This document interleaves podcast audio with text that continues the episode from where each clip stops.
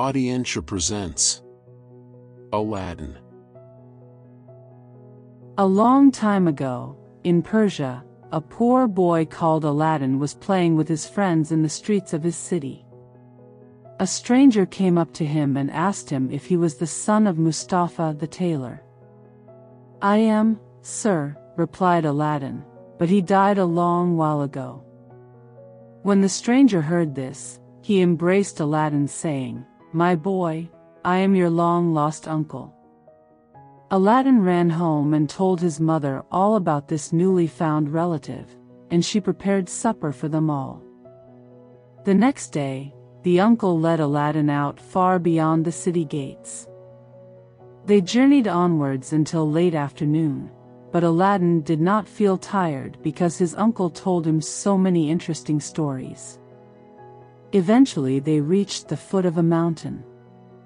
We will go no farther, said the false uncle, for in truth he was not Aladdin's relative, but an African magician in disguise.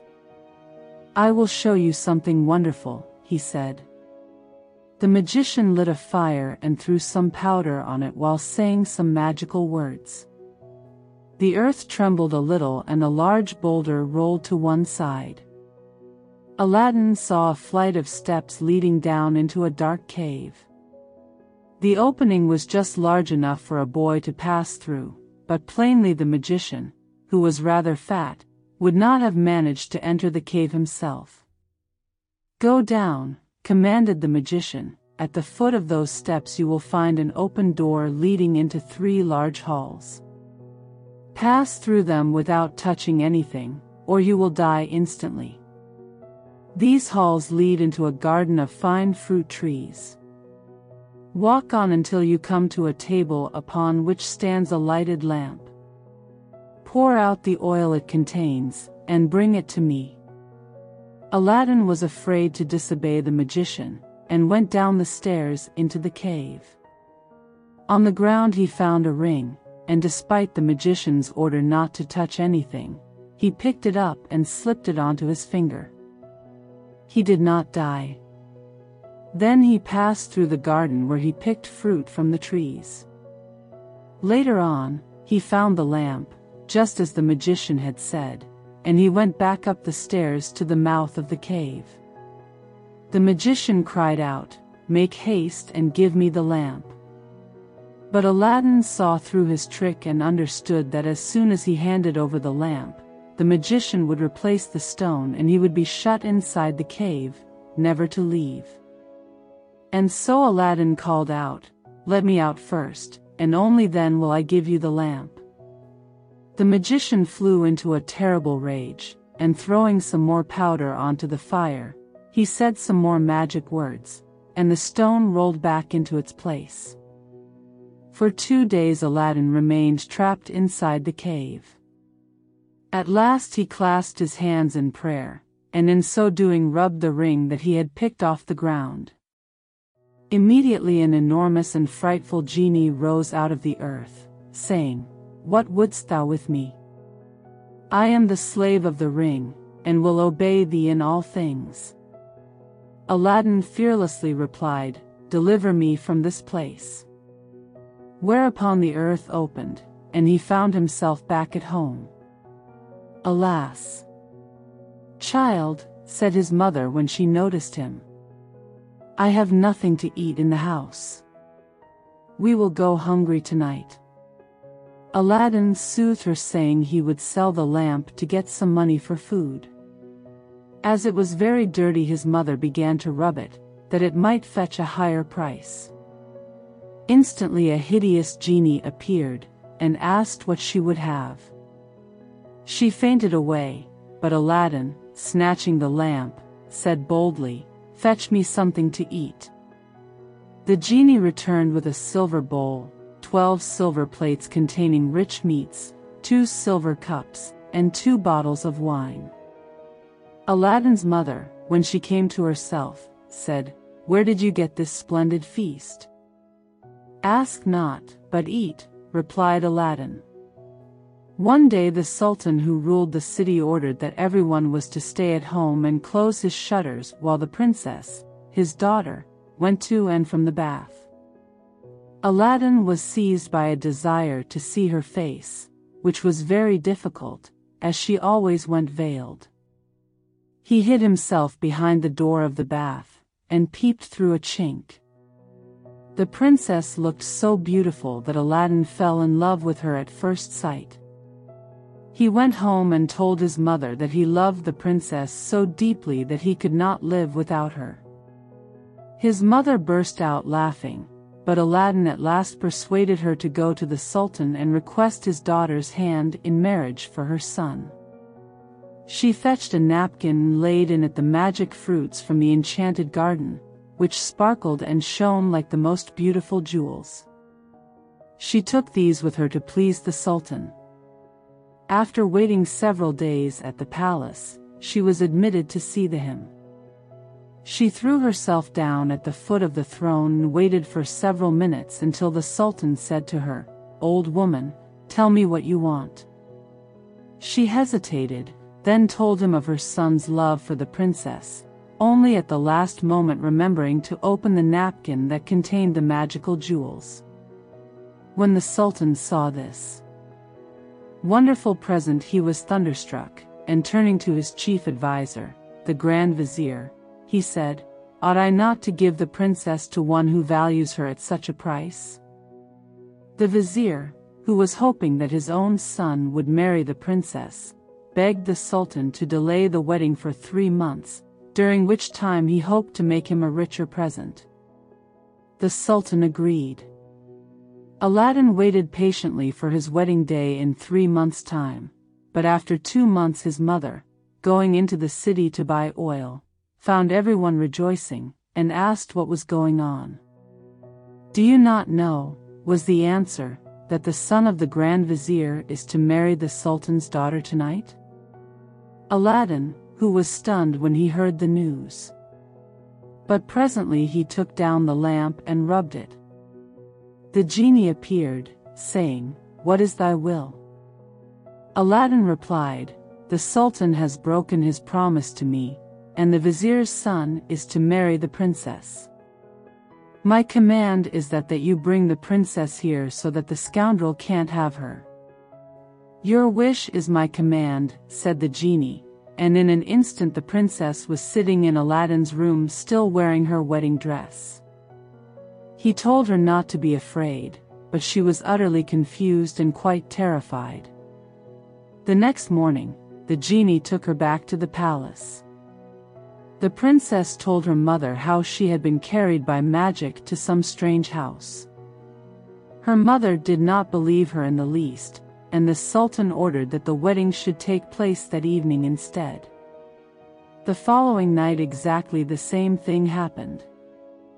The Sultan was furious and even considered having his daughter's head cut off. He summoned the vizier's son. Plainly my daughter is hiding from you, he said. Do you still wish to marry her? Well, said the young man who was very proud and arrogant, if the princess does not obey her father, the great sultan, what hope is that she will make me a good wife? I give up my claim over her. Better that she marry the poorest beggar if that's what she wants. When the three months were over, Aladdin sent his mother to remind the Sultan of his promise.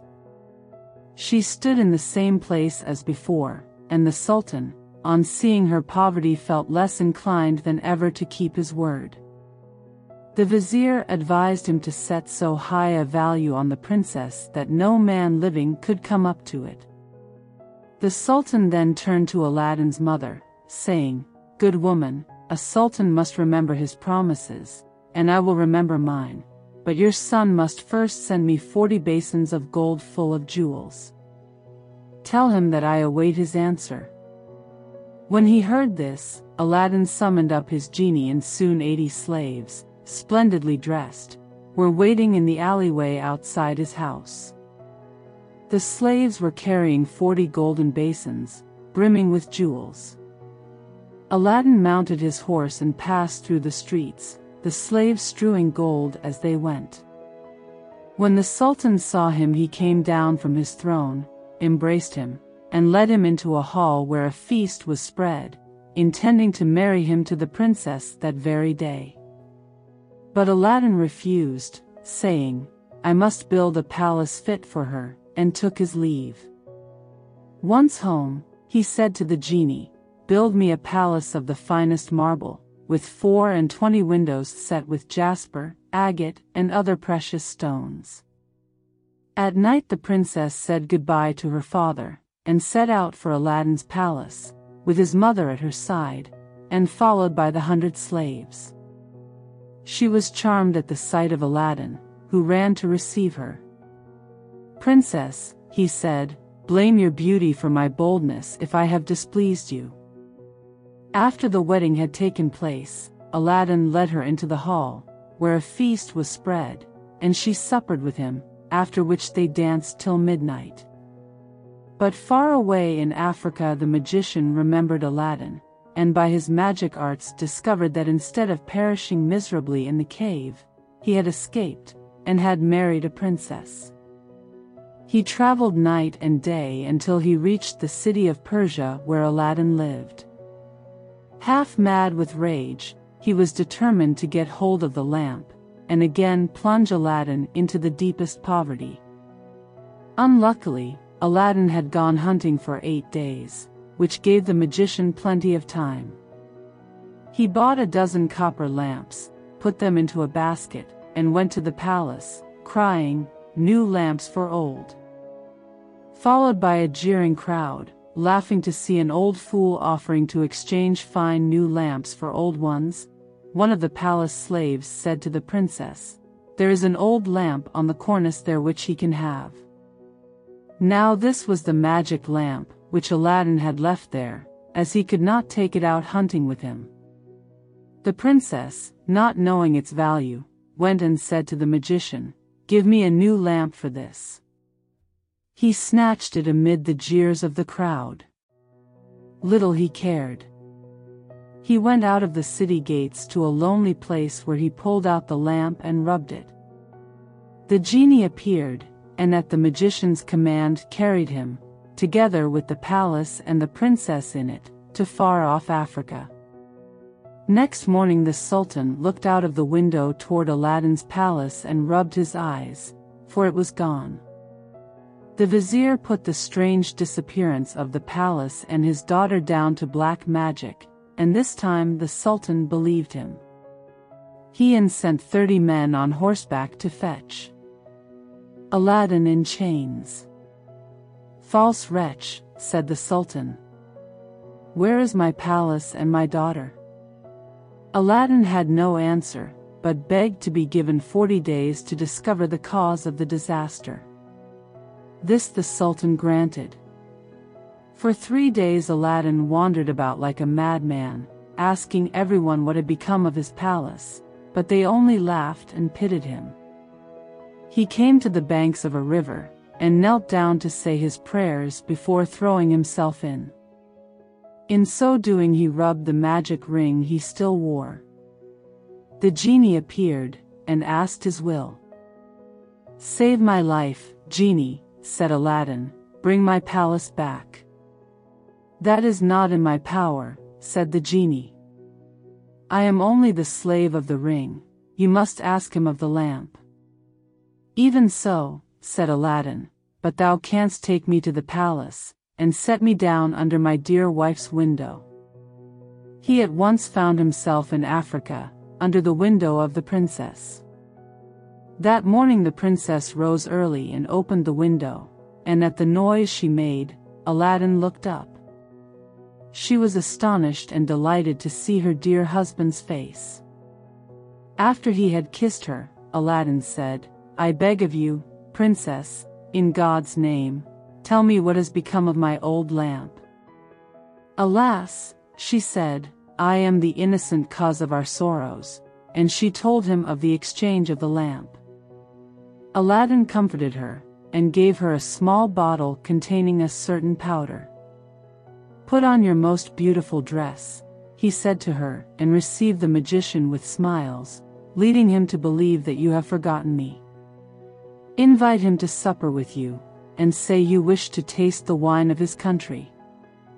He will go for some and while he is gone I will tell you what to do. That evening she received the magician, saying, to his great amazement, I have made up my mind that Aladdin is dead, and that all my tears will not bring him back to me, so I am resolved to mourn no more, and have therefore invited you to supper with me, but let us try some wine of Africa. The magician flew to his cellar, and the princess put the powder that Aladdin had given her into his cup. When he returned the magician made her a speech in praise of her beauty, but the princess cut him short, saying, Let us drink first, and you shall say what you will afterward. She set her cup to her lips and kept it there, while the magician drained his to the dregs and fell back lifeless. Aladdin came into the room, went to the dead magician, took the lamp out of his clothes, and bade the genie carry the palace and all in it back to Persia.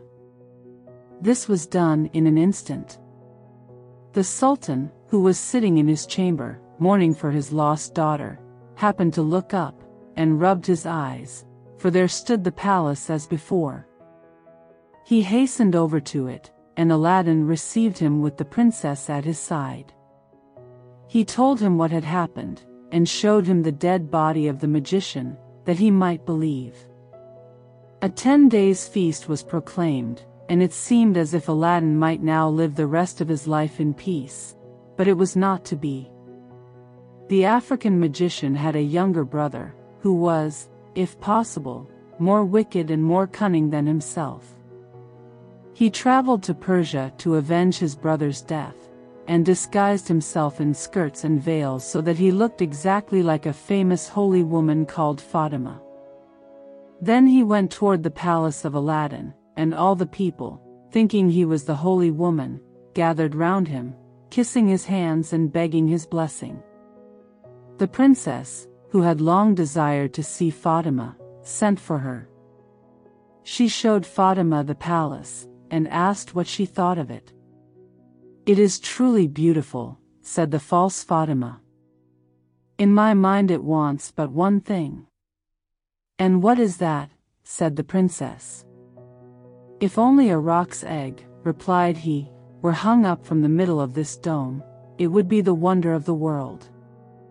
After this the princess could think of nothing but the roc's egg, and when Aladdin returned from hunting he found her in a very ill mood. She told him that all her pleasure in the hall was spoiled for the want of a roc's egg hanging from the dome.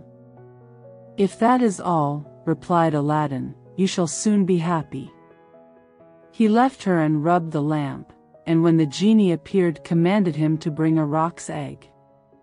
The genie gave such a loud and terrible shriek that the hall shook. Wretch, he cried, is it not enough that I have done everything for you? But you must command me to bring my master and hang him up in the midst of this dome? You and your wife and your palace deserve to be burned to ashes, but this request does not come from you, but from the brother of the African magician, whom you destroyed. He is now in your palace disguised as the holy woman. He, it was who put that wish into your wife's head. Take care of yourself, for he means to kill you. So saying, the genie disappeared. Aladdin went back to the princess, saying his head ached, and requesting that the holy Fatima should be fetched to lay her hands on it. But when the magician came near, Aladdin, seizing his dagger, pierced him to the heart. What have you done? cried the princess. You have killed the holy woman. Not so, replied Aladdin, but a wicked magician, and told her of how she had been deceived. After this Aladdin and his wife lived in peace. He succeeded the Sultan when he died, and reigned for many years, leaving behind him a long line of kings. We hope you've enjoyed this story, it has been our pleasure. Follow or subscribe to discover our latest audiobooks. We welcome your ideas and suggestions.